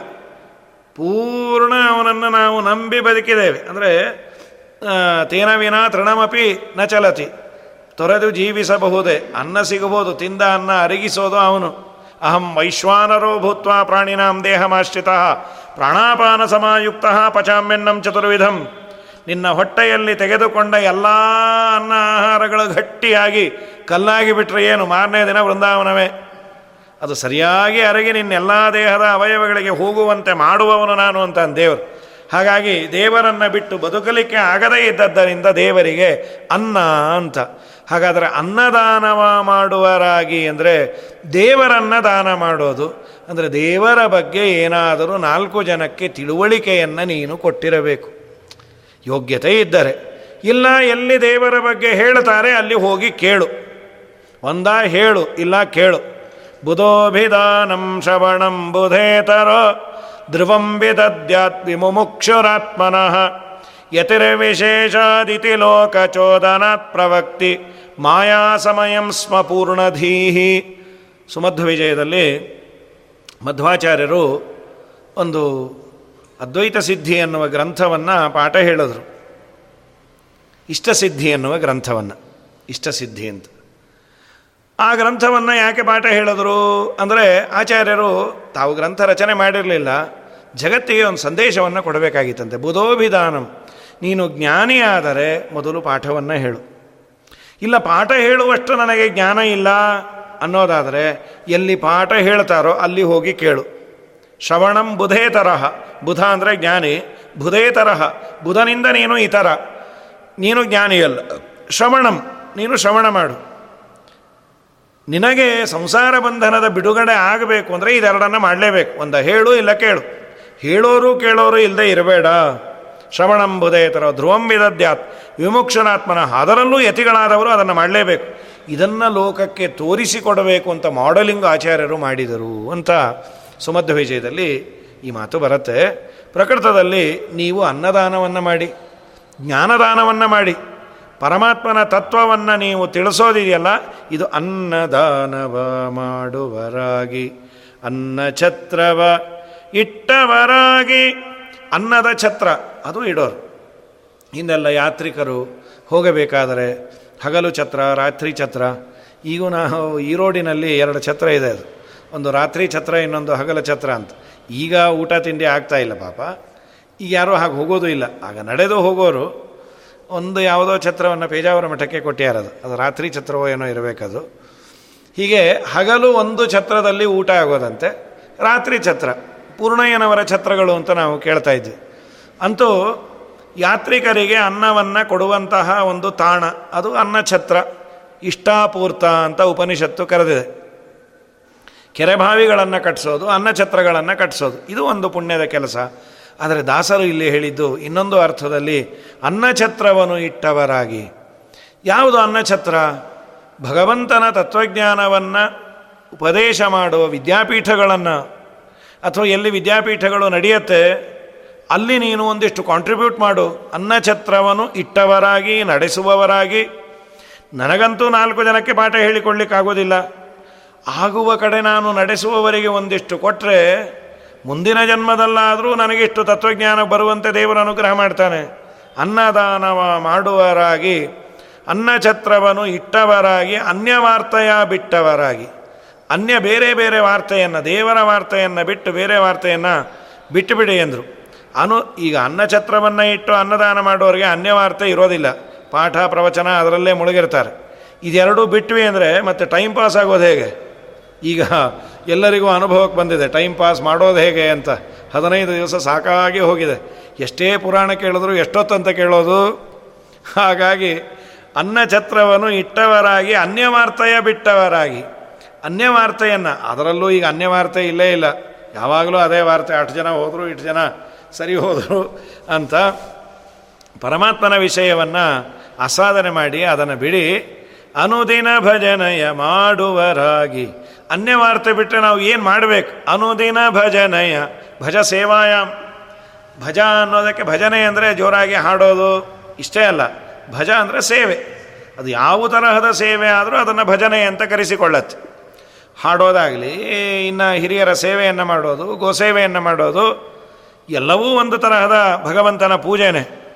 ಇನ್ನು ಮುಂದೆ ಏನೇನು ಮಾಡಬಹುದು, ದೇವರನ್ನು ಒಲಿಸಿಕೊಳ್ಳಬೇಕಾದರೆ ಮಾತಾ ಪಿತೃಗಳ ಸೇವಿಪರಾಗಿ, ಪಾಪ ಕಾರ್ಯವ ಬಿಟ್ಟವರಾಗಿ, ಮಾತಾ ಪಿತೃಗಳ ಸೇವಿಪರಾಗಿ, ಪಾಪ ಕಾರ್ಯವ ಬಿಟ್ಟವರಾಗಿ ಜಾತಿಯಲ್ಲಿ ಮಿಗಿಲಾದವರಾಗಿ, ನೀತಿ ಮಾರ್ಗದಲ್ಲಿ ಖ್ಯಾತರಾಗಿ, ರಾಗಿ ತಂದೀರಾ ಭಿಕ್ಷಕೆ ರಾಗಿ ತಂದೀರಾ.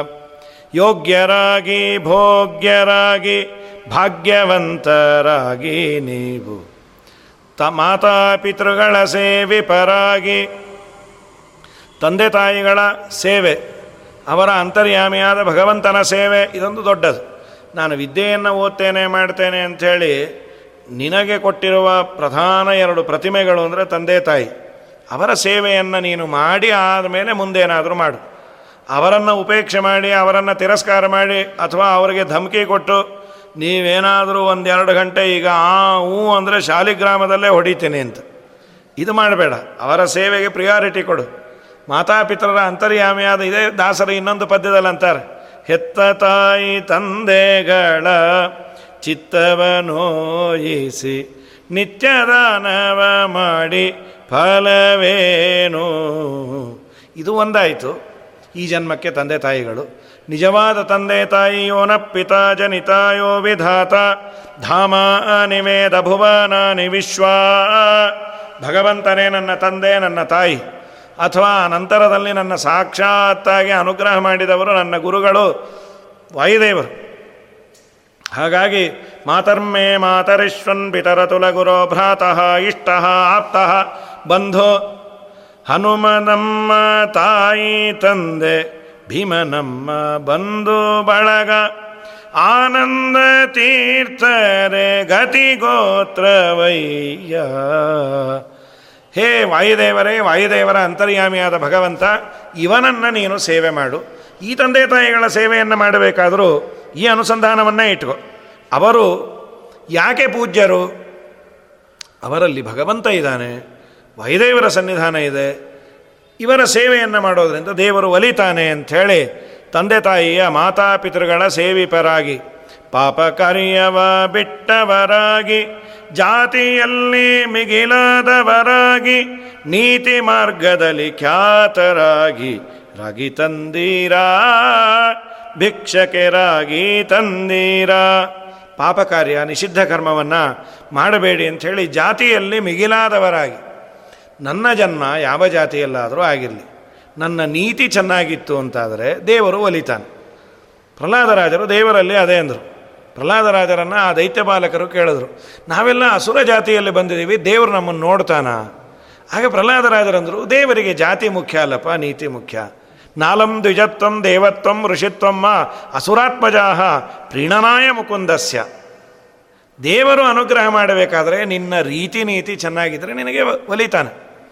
ಆದರೆ ನಿನಗೆ ಹೇಳಿದ ಟೈಮ್ ಟೇಬಲ್ಲು ನಿನಗೆ ಕೊಟ್ಟ ಸಿಲೆಬಸ್ಸಲ್ಲಿ ದೇವರ ಆರಾಧನೆ ಮಾಡು, ಅಷ್ಟೇ ವಿನಃ.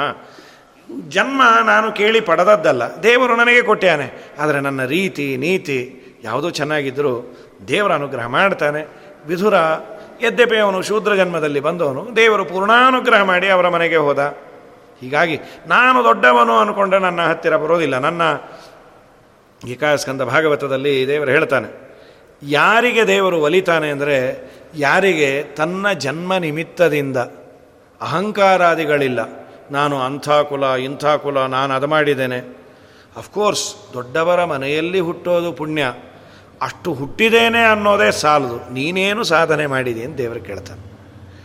ಇನ್ನೂ ದೊಡ್ಡವರ ಮನೆಯಲ್ಲಿ ಹುಟ್ಟಿದವರು ಸ್ವಲ್ಪ ಜವಾಬ್ದಾರಿ ಹೆಚ್ಚು. ಯಾಕೆಂದರೆ ಅವರನ್ನು ನೋಡಿ ಫಾಲೋ ಮಾಡೋರು ಸಾವಿರಾರು ಜನ ಇರ್ತಾರೆ. ಏ, ಅವರು ದೊಡ್ಡ ದೊಡ್ಡವರೇ ಆಗಿದ್ದಾಗ ನಾವು ಯಾವ ಗಿಡ ತಪ್ಪಲು ಅಂತ ಹಾಳಾಗ್ಲಿಕ್ಕೆ ನಿನ್ನ ದೃಷ್ಟಾಂತ ತಗೋತಾರೆ? ಸೊ ಬಿ ಕೇರ್ಫುಲ್ ಹತ್ತಾರು ಜನನ್ನ ನೀನು ಹಳ್ಳಕ್ಕೆ ಇಳಿಸಿದ ಪಾಪಕ್ಕೆ ನೀನು ಗುರಿ ಆಗ್ತಿ ಹಾಗಾದ್ರೆ ದೇವರ ಅನುಗ್ರಹಕ್ಕೆ ಪಾತ್ರರಾಗಲಿಕ್ಕೆ ಮನ್ನೇ ಧನ, ಅಭಿಜ, ರೂಪ, ತಪಶ್ಚಿತೋಜ, ತೇಜ ಪ್ರಭಾವ, ಬಲಪೌರುಷ ಬುದ್ಧಿಯೋಗ ನಾರಾಧನಾಯ ಹಿ ಭವಂತಿ. ಶ್ರೀಮದಾಚಾರ್ಯರು ಎಲ್ಲರಿಗೂ ಮೋಕ್ಷ ಆಗತ್ತೆ ಅಂತ ಸ್ಪಷ್ಟವಾಗಿ ಹೇಳಿದ್ದಾರೆ. ಸಚ್ಛುದ್ರಾದಿಗಳಿಗೂ ಇದೆ ಅಂತ ತಾತ್ಪರ್ಯ ನಿರ್ಣಯದಲ್ಲಿ. ಇದನ್ನು ಮೇಲಿಂದ ಮೇಲೆ ಪಾಪ ವಿಶ್ವೇಶತೀರ್ಥರು ಪೇಜಾವರ ಸ್ವಾಮಿಗಳು ಹೇಳ್ತಾನೇ ಇರೋರು.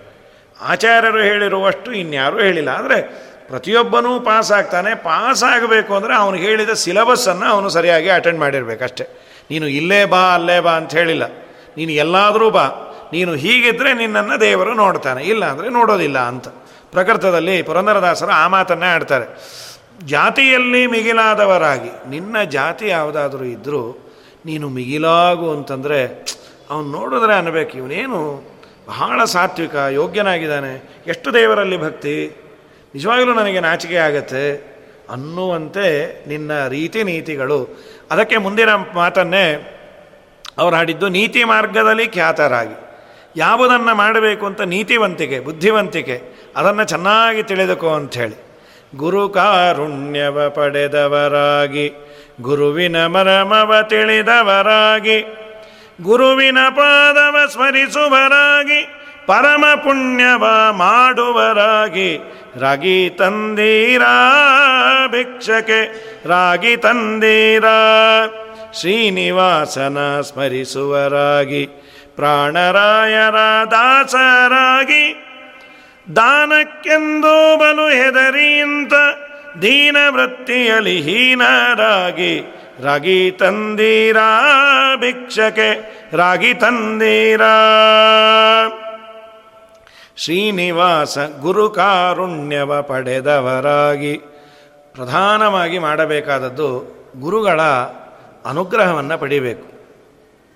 ಇವತ್ತು ಸ್ವಲ್ಪ ಅದು ನಮ್ಮಲ್ಲೆಲ್ಲ ಕಡಿಮೆ ಆಗ್ತಾ ಬರ್ತಾ ಇದೆ. ಸ್ವಲ್ಪ ನಮ್ಮ ಫೈನಾನ್ಷಿಯಲ್ ಸ್ಟೇಟಸ್ಸು ಜಾಸ್ತಿ ಆಗ್ತಾ ಇದ್ದ ಹಾಗೆ ಏನು ನನಗೇನು, ಯಾವ ಸ್ವಾಮಿಗಳೇನು, ನಾನು ದುಡ್ಡು ಕೊಟ್ಟರೆ ಬರ್ತಾರೆ, ಮೇ ಬಿ ಬರಬಹುದು.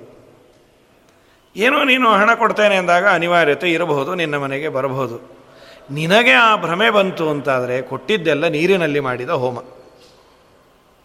ಇವತ್ತು ನನಗೆ ಗುರುಗಳ ಅನಿವಾರ್ಯತೆ ಇಲ್ಲದೇ ಇರಬಹುದು. ಆದರೆ ನನ್ನ ಹಿಂದಿನವರೆಲ್ಲ ಬದುಕಿದ್ದು ಈ ಗುರು ಪರಂಪರೆಯ ಅನುಗ್ರಹದಿಂದ. ಇವರು ಅನ್ನವನ್ನು ಹಾಕಿದ್ದಾರೆ ಅಂತ ನನ್ನ ತಾತ ಮುತ್ತಾತಂದರು ಉಳದದ್ದು. ಇವತ್ತು ನನಗೆ ಕೆಲಸ ಕಾರ್ಯ ಅಂತಿದೆ ಆಗೆಲ್ಲ ಮಠೋಪಜೀವನ. ಯಾವುದೋ ಮಠ ಛತ್ರದಲ್ಲಿ ಇರೋರು, ಅವರು ಕೆಲಸ ಮಾಡಿಕೊಂಡಿರೋರು, ಪಾಪ ಅವ್ರಿಗೆ ಇರತ್ತೋ, ಬಿಡತ್ತೋ, ಆ ಗುರುಗಳು ಇವರ ಹೊಟ್ಟೆ ತುಂಬಿಸ್ಲಿಕ್ಕಾದರೂ ಭಿಕ್ಷೆ ಹೋಗೋರು. ಇಷ್ಟೆಲ್ಲ ಸಂರಕ್ಷಣೆ ಮಾಡಿದ್ದು ಇತಿಹಾಸ ಇದೆ. ಹಾಗಾಗಿ ಇದೆಲ್ಲವೂ ಒಂದು ಬೇಡ. ನನ್ನ ತಾತಂದಿರು ಮಧ್ವಾಚಾರ್ಯರ ಕಾಲದಿಂದ ಶ್ರೀಮಂತರೇ ಅಂತ ಇಟ್ಕೊಳ್ಳುವ ಆದರೆ ದೇವರು ನಿನ್ನ ಮೇಲೆ ಕರುಣೆಯನ್ನು ತೋರಬೇಕಾದರೆ, ನಿನ್ನ ಕಡೆ ಮುಖವನ್ನು ತಿರುಗಿಸ್ಬೇಕಾದ್ರೆ ನೀನು ಯಾರ ಮುಖಾಂತರ ಬಂದಿ ಅಂತ ಕೇಳ್ತಾನೆ. ನಾನು ನನ್ನ ಪಾಡಿಗೆ ನಾನು ಬಂದೆ ಅಂದರೆ ಅಲ್ಲಿ ಕ್ಯೂ ಇಲ್ಲಲ್ಲ, ನಿನ್ನ ಪಾಡಿಗೆ ನೀ ಬರೋ ಕ್ಯೂ ಇಲ್ಲ, ಅಲ್ಲಿ ಹೋಗು, ಆಚೆ ಅಂತಾನೆ. ನೀನು ಬರಬೇಕಾದದ್ದೇ ಗುರುಗಳ ಮುಖಾಂತರ. ಗುರುಪ್ರಸಾದೋ ಬಲವಾನ್ ನತಸ್ಮಾತ್ ಬಲವತ್ತರಂ ಅಂತಾರೆ. ಪ್ರಧಾನವಾಗಿ ನನ್ನ ನನ್ನ ಗುರುಗಳ, ನಮ್ಮ ಯಾ ಸ್ವರೂಪವನ್ನು ಉದ್ಧಾರ ಮಾಡಿದ ನಮ್ಮ ನಮ್ಮ ಗುರುಗಳು ಅಂತೇನಿರ್ತಾರೆ, ಅವರಲ್ಲಿ ನಾನು ಪ್ರೀತಿ, ವಿಶ್ವಾಸ, ಭಕ್ತಿಯನ್ನು ಮಾಡಿ ಅವರ ಕಾರುಣ್ಯವನ್ನು ಪಡಿಬೇಕು. ಅವರು ನನ್ನನ್ನು ಹೆಚ್ಚು ಮಾತಾಡಿಸ್ತಾರೋ, ಬಿಡ್ತಾರೋ ಲಕ್ಷ ಜನ ಶಿಷ್ಯರಿದ್ದ ಗುರುಗಳಿಗೆ, ನಾನು ಗೊತ್ತಾಗಿಲ್ಲ ಆದ್ದರಿಂದ ನಾ ಭಕ್ತಿ ಮಾಡಿಲ್ಲ ನೀನು ಯೋಚನೆನೇ ಮಾಡಬೇಡ. ನೀನು ಭಕ್ತಿಯನ್ನು ಮಾಡಿದರೆ ದೇವರು ಅದನ್ನು ತಲುಪಿಸಿ ನಿನಗೇನು ಕೊಡಬೇಕು, ಅದನ್ನು ಕೊಟ್ಟಿರ್ತಾನೆ. ಅವರ ಜೊತೆಯಲ್ಲಿದ್ದು ಫೋಟೋ ತೆಗೆಸ್ಕೊಂಡ್ರೆ ಮಾತ್ರ ನಾನು ಗುರುಗಳಲ್ಲಿ ಭಕ್ತಿಯನ್ನು ಮಾಡಿದೆ ಅಂತಲ್ಲ. ನಿನ್ನ ಮನೆಯಲ್ಲಿ ನೀನು ಪ್ರಾಮಾಣಿಕವಾಗಿ ಭಕ್ತಿಯನ್ನು ಮಾಡಿದರೂ ಅದಕ್ಕೆ ಒಲಿದು ಫಲ ಕೊಡುವವನು ದೇವರು. ಇದು ನಮ್ಮ ತಲೆಯಲ್ಲಿ ಇವತ್ತು ತುಂಬ ಬರಬೇಕಾಗಿದೆ. ಯಾಕೆಂದರೆ ನಾವು ಹಾಗೀಗೆ ಹೋಗಿ ನಿಂದೆ ಶುರು ಮಾಡೋದೇ ಗುರುಗಳದು. ನಮಗೆ ಸಂಬಂಧವೇ ಇರೋದಿಲ್ಲ. ಆ ಸ್ವಾಮಿಗಳು ಹೀಗೆ, ಈ ಸ್ವಾಮಿಗಳು ಹೀಗೆ. ಅದು ಪುಕ್ಕಟ್ಟೆ ಸಿಕ್ಕಿರೋದು ವಾಟ್ಸಾಪು ಫೇಸ್ಬುಕ್ಕು ಸಿಕ್ಕಿದೆ. ಪಾಪ ಸಾಧನೆ ಒಂದಿಷ್ಟು ಆಗಲಿ ಅಂತ. ಎಂದೂ ಎಂದು. ಯಾವ ಗುರುಗಳ ಬಗ್ಗೆನೂ ಮಾತಾಡಬಾರ್ದು. ನಮಗೆ ಯಾವ ಯೋಗ್ಯತೆಯೂ ಇಲ್ಲ. ಅಥವಾ ನನ್ನ ಸಿಲೆಬಸ್ಸು ಅಲ್ಲ. ನಾನೊಂದು ಪೇಪರ್ ಅಟೆಂಡ್ ಮಾಡಲಿಕ್ಕೆ ಹೋಗಿದ್ದೇನೆ. Examination paper. ಅದರಲ್ಲಿ ಮೊದಲು ಬರಿಬೇಕಾದದ್ದು ನನಗೆ ಗೊತ್ತಿರುವ ಪ್ರಶ್ನೆಗಳಿಗೆ ಉತ್ತರ ಗೊತ್ತಾದ ಮೇಲೆ ಆಮೇಲೆ ಚಾಯ್ಸು. ಬೇಕಾದ್ರೆ ಇದನ್ನು ಬರೀರಿ ಅಂತ ಕೊಟ್ಟಿರ್ತಾರೆ. ಮೊದಲೇ ಚಾಯ್ಸನ್ನು ಬರೆದ್ರೆ ಗತಿ ಏನು? ಅದು ತುಂಬ ತಪ್ಪು. ನಾನು ಮಾಡಬೇಕಾದ ಅಟೆಂಡ್ ಮಾಡಬೇಕಾದ ಪೇಪರಲ್ಲಿ ಒಂದೂ ಕ್ವಶನ್ಗೆ ಆನ್ಸರ್ ಮಾಡಿಲ್ಲ. ಒಂದ ಕರ್ಮವನ್ನು ನಾನು ನೆಟ್ಟಗೆ ಮಾಡಿದೆ. ಹಿರಿಯರ, ಗುರುಗಳ ನಿಂದೆಯನ್ನು ಮಾಡೋದು ತುಂಬ ತುಂಬ ದೊಡ್ಡ ತಪ್ಪು. ಅದಕ್ಕೆ ದಾಸರಂತಾರೆ, ಗುರು ಕಾರುಣ್ಯವ ಪಡೆದವರಾಗಿ, ಗುರುವಿನ ಮರಮವ ತಿಳಿದವರಾಗಿ, ಗುರುವಿನ ಮರ್ಮ ಏನನ್ನ ಮಾಡಿದರೆ ಗುರು ಪ್ರಸಾದ ಆಗತ್ತೆ. ಗುರುಗಳು ಏನನ್ನ ಮಾಡಿದರೆ ಸಂತುಷ್ಟರಾಗ್ತಾರೆ, ಅವರ ಆಂತರ್ಯವನ್ನು ತಿಳಿದು ನೀನು ನಡಿ, ಖಂಡಿತ ನಿನಗೆ ದೇವರು ಒಲಿತಾನೆ. ಆ ಗುರುಗಳು ಒಂದಲ್ಲ, ಒಂದು ದಿವಸ ನಿನ್ನನ್ನು ಕರೆದು, ಬಹಳ ಸಂತೋಷಪ್ಪ, ನೀನು ಇಷ್ಟು ಮಾಡಿದೆ, ತುಂಬ ನನಗೆ ಮೆಚ್ಚುಗೆ ಆಯಿತು ಅನ್ನೋ ಮೆಚ್ಚುಗೆಯನ್ನು ನಿನಗೆ ಸೂಚನೆ ಮಾಡ್ತಾರೆ. ಗುರುವಿನ ಪಾದದ ಸ್ಮರಿಸುವರಾಗಿ, ಪರಮ ಪುಣ್ಯವ ಮಾಡುವರಾಗಿ ಗುರುವಿನ ಪಾದವನ್ನು ನಿತ್ಯ ಸ್ಮರಣೆ ಮಾಡು. ಆಗ ನಿನಗೆ ಪರಮ ಪುಣ್ಯ ಬರುತ್ತೆ. ಇಲ್ಲ ಅಂದರೆ ಬರೋದಿಲ್ಲ ಅಂತಾರೆ. ಶ್ರೀನಿವಾಸನ ಇದಾದ ಮೇಲೆ ದೇವರ ಸ್ಮರಣೆ ಮಾಡು ಅಂದರು. ದೇವರ ಪೂಜೆ ಮಾಡಲಿಕ್ಕೆ ಎಲಿಜಿಬಿಲಿಟಿನೇ ಗುರುವಿನ ಸ್ತೋತ್ರ ಆದ ಮೇಲಂತ. ಇಲ್ಲ ಅಂದರೆ ನಮ್ಮ ನಾಲಿಗೆ ಶುದ್ಧ ಆಗೋದಿಲ್ಲಂತೆ. ಆ ನಾಲಿಗೆ ಶುದ್ಧ ಆಗಬೇಕು ಅಂದರೆ ಗುರು ಸ್ಮರಣೆ ಮಾಡು, ಗುರುಗಳ ಕೀರ್ತನೆಯನ್ನು ಮಾಡು. ಶ್ರೀನಿವಾಸನ ಸ್ಮರಿಸುವರಾಗಿ, ಪ್ರಾಣರಾಯನ ದಾಸರಾಗಿ ಮುಖ್ಯ ಪ್ರಾಣದೇವರ ದಾಸನಾಗು. ದಾನಕ್ಕೆಂದು ಬಲು ಹೆದರಿ ಇಂಥ, ದಾನ ಮಾಡಬೇಕಲ್ಲ ಅಂತ ತುಂಬ ಭಯದಿಂದ ಇಂಥ ದೀನವೃತ್ತಿಯಲ್ಲಿ ಹೀನರಾಗಿ. ಅಂದರೆ ನಮ್ಮ ಸ್ಥಿತಿ ಚೆನ್ನಾಗಿಲ್ಲ ಯಾಕೆ? ಕೆಲವೊಮ್ಮೆ ದಾರಿದ್ರ್ಯ ಬಂದು ಇರುತ್ತೆ ಜೀವನದಲ್ಲಿ. ಅದು ಯಾಕೆ ಬಂತು ಗೊತ್ತಾ? ದಾಸರಂತಾರೆ, ನೀನು ಕೊಡದೇ ಇದ್ದದ್ದಕ್ಕೆ ದೇವರು ಈ ಸ್ಥಿತಿ ನಿನಗೆ ಕೊಟ್ಟ. ನಮ್ಮ ಸತ್ಯಧರ್ಮ ಸ್ವಾಮಿಗಳು ಒಂದು ಪ್ರೋಸ್ ಅಥವಾ ಒಂದು ಶ್ಲೋಕವನ್ನು ಹೇಳ್ತಾರವರು ಭಿಕ್ಷುಕ ನಮ್ಮ ಎದುರಿಗೆ ಬಂದು ಭಿಕ್ಷೆಯನ್ನು ಬೇಡಬೇಕಾದರೆ ನಮಗೊಂದು ಸೂಚನೆಯನ್ನು ಕೊಡ್ತಾನಂತೆ. ಏನದು ಸೂಚನೆ? ಅದತ್ವಾ ಮಾದೃಶೋ ಮಾಬೂಹು ದತ್ವಾತ್ವಂ ತ್ವಾದೃಶೋ ಭವ. ಕೊಡದೆ ನೀನು ನಂತರ ಬೇಡ, ಕೊಟ್ಟು ನೀನು ನಿಂತರ ಆಗುವಂತ ನಾನು ಇವತ್ತು ಭಿಕ್ಷಾಪಾತ್ರೆಯನ್ನು ಹಿಡಿದದ್ದಕ್ಕೆ ಕಾರಣ ಏನು ಗೊತ್ತಾ? ಹಿಂದಿನ ಜನ್ಮದಲ್ಲಿ ನನಗೆ ಇದ್ದಾಗೂ ನಾನು ಕೈ ಎತ್ತಿ ಕೊಡದೇ ಇದ್ದದ್ದಕ್ಕೆ ದೇವರು ನನಗೆ ಕೊಟ್ಟದ್ದು ಈ ಭಿಕ್ಷಾಪಾತ್ರೆ. ನಿನಗೆ ಇವತ್ತು ಶ್ರೀಮಂತಿಕೆ ಯಾಕಿದೆ ಗೊತ್ತಾ? ನೀನು ಕೊಟ್ಟದ್ದಕ್ಕೆ ನಿನಗೆ ಶ್ರೀಮಂತಿಕೆ ಇದೆ. ಅಣ್ಣ, ಕೊಡದೆ ನಂತರ ಬೇಡ. ಕೊಟ್ಟು ನೀನು ನಿಂತರಾನೇ ಮುಂದಿನ ಜನ್ಮದಲ್ಲೂ ಆಗು. ಯಾರಿಗೆ? ಇದೆ. ಅವರು ಯಾರಿಗೆ? ಅನಿವಾರ್ಯತೆ ಇದೆ. ನಿಜವಾಗಲೂ ಯಾರಿಗೆ ಅದರ ಉಪಯೋಗ ಬೀಳುತ್ತೆ, ಅವನೊಬ್ಬ ಸಾತ್ವಿಕ ಆದರೆ ಅತ್ಯವಶ್ಯಕವಾಗಿ ಅದನ್ನು ಮಾಡಬೇಕು. ಹೀಗಾಗಿ ದಾನಕ್ಕೆಂದು ಬಲು ಹೆದರಿ, ದಾನ ಮಾಡಬೇಕಲ್ಲ ಅಂತ ತುಂಬ ಹೆದರಿ ಹೆದರಿ ಹೆದರಿ ನೀನು, ದಾನವನ್ನೇ ದಾನ ಮಾಡಿಬಿಟ್ಟ ಒಬ್ಬ. ದಾನ ಅನ್ನೋ ಪದವನ್ನೇ ಯಾರಿಗೂ ಕೊಟ್ಬಿಟ್ಟ, ಯಾರಿಗೂ ಏನೂ ಇಲ್ಲ ಅಂತ. ಅದರ ಫಲ ಏನು ಅಂದರೆ ಇಂಥ ದೀನ ಪ್ರವೃತ್ತಿಯಲ್ಲಿ ಹೀನನಾಗಿ. ಯಾರ್ಯಾರ ಹತ್ರನೋ ಬೇಡುವ ದೈನ್ಯತೆಯಿಂದ ಒದ್ದಾಡುವ ಸ್ಥಿತಿ ನಿನಗೆ ಯಾಕೆ ಬಂದದ್ದು? ಕೊಟ್ಟಿದ್ದರೆ ತಲೆ ಎತ್ತಿ ಮೆರಿಬಹುದಾಗಿತ್ತು. ಕೊಡದೇ ಇದ್ದದ್ದಕ್ಕೆ ತಲೆ ಬಗ್ಗಿಸಿ ಒದ್ದಾಡಬೇಕು.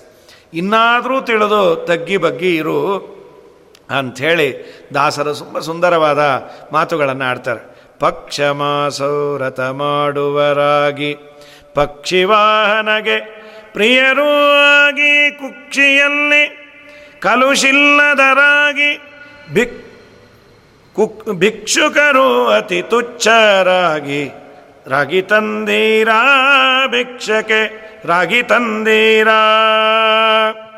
ಪಕ್ಷಮಾಸವ ಮಾ ಪಕ್ಷಮಾಸ ವ್ರತ ಮಾಡುವರಾಗಿ ಎಂದರು ಇದೇನಿದು? ಪಕ್ಷಮಾಸದ ವ್ರತ. ಅದು ಒಂದು ಹೌದು, ಮಾಡಲೇಬೇಕಾದದ್ದು. ಹದಿನೈದು ದಿವಸ ಪಿತೃಗಳ ನಿಮಿತ್ತದಿಂದ ಶ್ರಾದ್ದ, ತರ್ಪಣಾದಿಗಳನ್ನು ಕೊಟ್ಟು ಅವರ ಅನುಗ್ರಹವನ್ನು ಪಡಿಬೇಕು ಒಂದು. ಪಕ್ಷ, ಮಾಸ. ಪಕ್ಷ ಅಂದರೆ ಹದಿನೈದು ದಿವಸಕ್ಕೆ ಒಂದು ಪಕ್ಷ. ಪಕ್ಷದಲ್ಲಿ ಮಾಡಬೇಕಾದ, ಮಾಡಲೇಬೇಕಾದ ವ್ರತ ಅಂದರೆ ಏಕಾದಶಿ ವ್ರತ. ಪಕ್ಷವ್ರತ ಮಾಸವ್ರತ ಪ್ರತಿಪಕ್ಷದಲ್ಲಿ ಹದಿನೈದು ದಿವಸಕ್ಕೆ ಒಮ್ಮೆ ಬರುವ ಏಕಾದಶಿ ವ್ರತವನ್ನು ಮಾಡುವರಾಗಿ. ಏಕೆಂದರೆ ಮುಂದೆ ಏಕಾದಶಿಯ ಬಗ್ಗೆಯೂ ತುಂಬ ಸುಂದರವಾಗಿ ಅವರು ಬೇರೆ ಪದ್ಯಗಳಲ್ಲಿ ಹೇಳ್ತಾರೆ.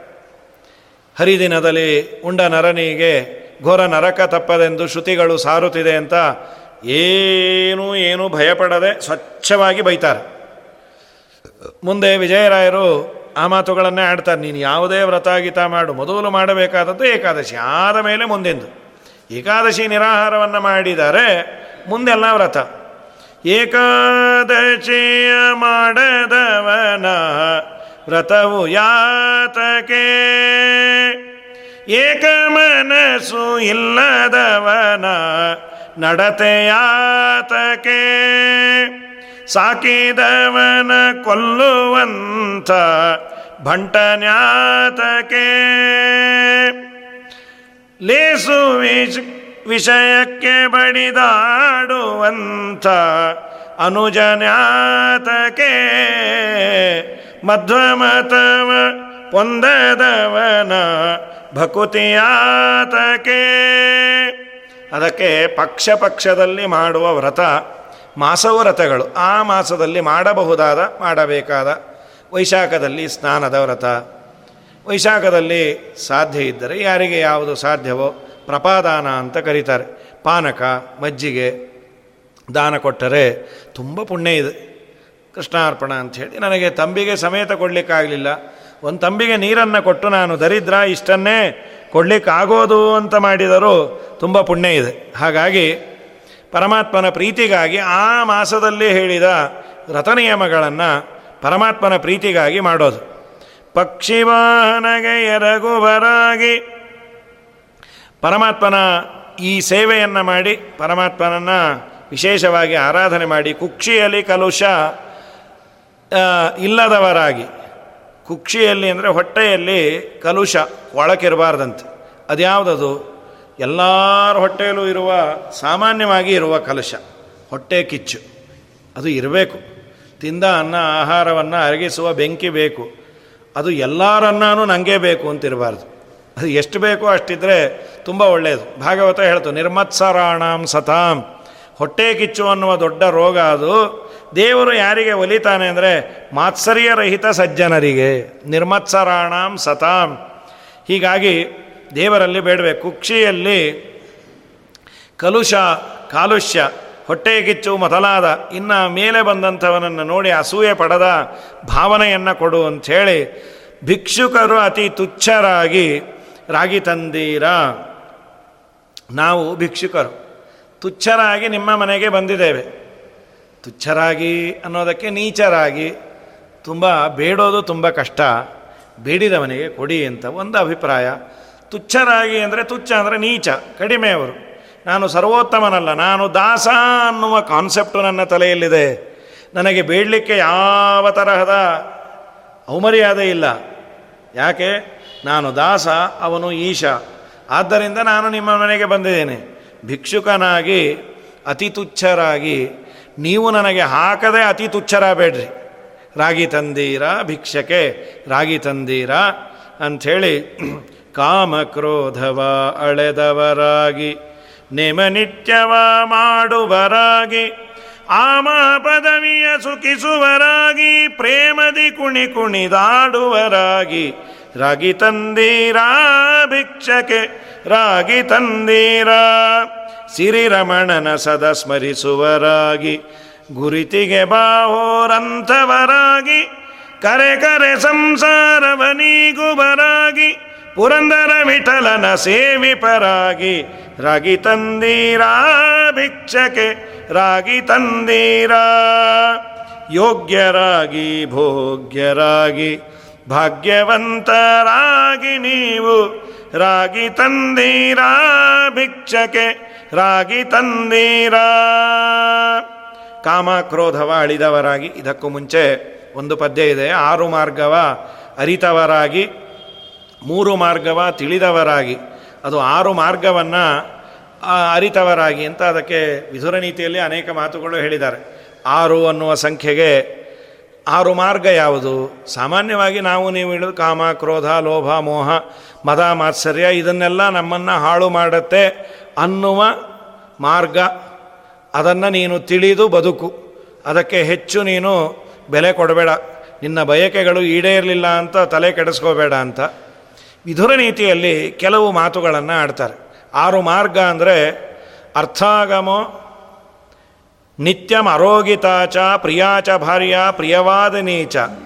ವಶ್ಯಶ್ಚ ಪುತ್ರೋ ಅರ್ಥಕರೀಚ ವಿದ್ಯಾ, ಷಡ್ಜೀವಲೋಕಸ್ಯ ಸುಖಾನಿ ರಾಜನ್.